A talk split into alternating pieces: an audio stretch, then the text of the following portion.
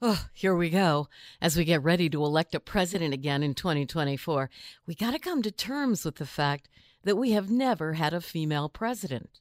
Or have we? Well, it seems we had a woman secretly acting as president before women even had the right to vote.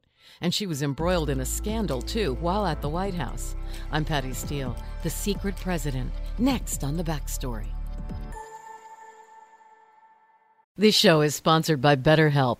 Well, if we're being honest, we all have stuff in our lives that drive us crazy. Maybe it's a job, a difficult relationship, or love interest, or honestly, it can just be the state of this crazy world we live in.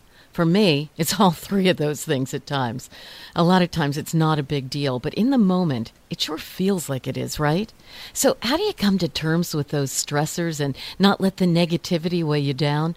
For me, therapy has always been a haven where I can open up, talk about what's eating at me, and trust that this person will be honest, understanding, and discreet. Therapy isn't just for folks who've had major trauma, it's for you and me, so we can be at peace and become the best version of ourselves. When I connected with a terrific therapist at BetterHelp, she asked some on point questions, and I actually heard myself working through some of the issues I'd kept bottled up. What a relief! If you've considered therapy, I can't recommend BetterHelp enough. It's completely online, so it's convenient, flexible, fits your schedule. All you have to do is fill out a short questionnaire. You'll be matched with a licensed therapist, and you can switch therapists at any time for no extra charge. Take it from me. Get it off your chest with BetterHelp. Visit betterhelp.com slash backstory today to get 10% off your first month. That's betterhelp, H-E-L-P dot com slash backstory. Hey, girlfriends, it's me, Carol Fisher. I'm so excited to tell you about the brand new series of The Girlfriends. In season one, we told you about the murder of Gail Katz at the hands of my ex boyfriend Bob. At one point, a woman's torso washed up on Staten Island and was misidentified as Gail. She spent nine years in Gail's grave, and then she just disappeared. It's almost like it's become this moral obligation to find her. And that's what we're going to do find this missing girlfriend and tell her story. With the help of some of your favorite girlfriends from season one, like my producer Anna. Oh my God. My friend Dr. Mindy Shapiro. Hi, it's Dr. Shapiro, and I'd like to speak with the deputy medical examiner. And of course, Gail's sister, Elaine Katz. Having no closure, it kills you. Join us as we try to solve a 35 year old cold case. It's not going to be easy, but it's going to be one hell of a ride. what? I can't believe this. Listen to season two of The Girlfriends, Our Lost Sister on the iHeartRadio app, Apple Podcasts, or wherever you get your podcasts. We're back with the backstory. All right, here we are, 2024, an election year.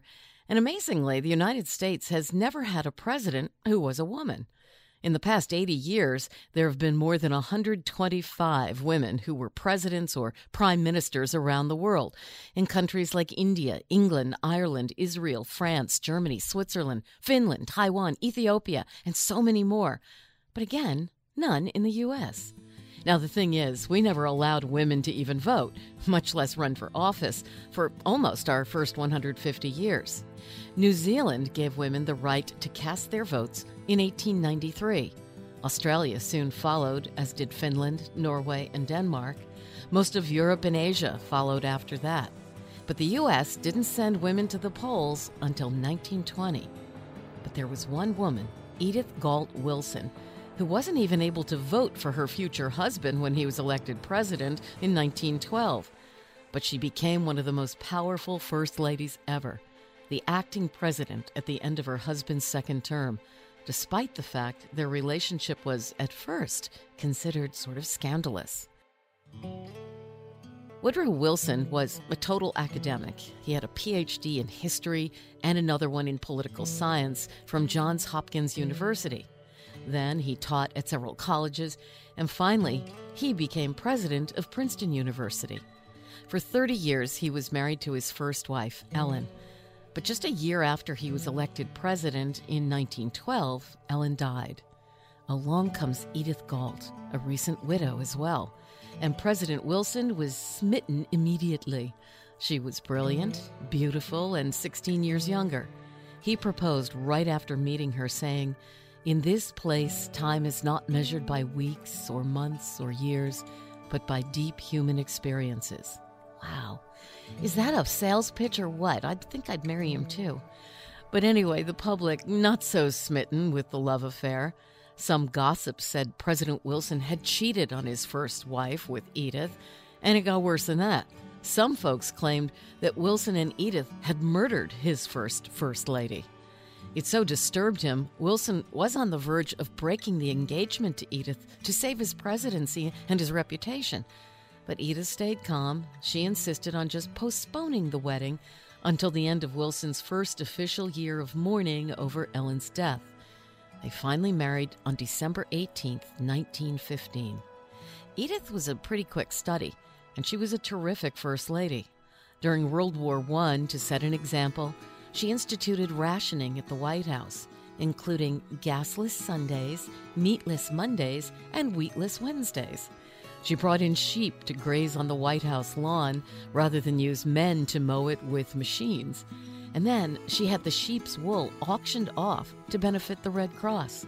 She also became the first First Lady to visit Europe while her husband was in office, visiting troops with him in 1918 and 1919 during World War I, and also being on hand when he was there to sign the Treaty of Versailles. But late in 1919, the year before women finally got the right to vote in the U.S., Woodrow Wilson had a severe stroke. It left him bedridden and partially paralyzed.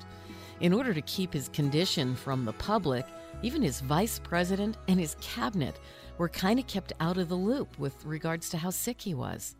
At first, Edith acted as a sort of gatekeeper to the president, dealing with major decisions, documents, and meetings without bothering him.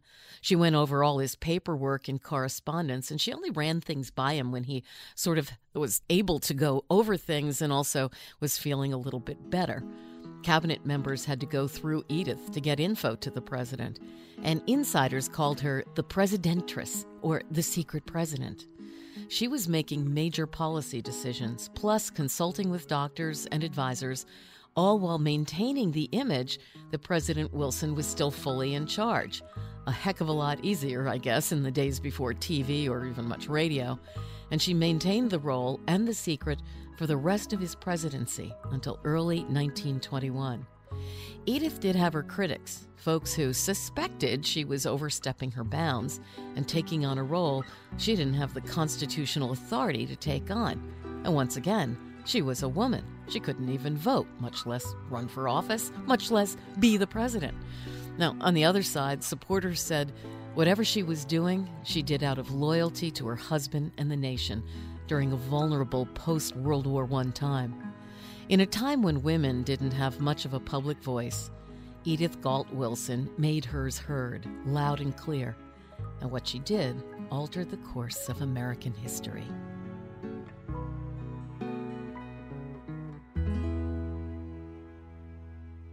If you have any stories you would like me to take a deep dive into and share, please feel free to direct message me on Facebook at Patty Steele or on Instagram at Real Patty Steele.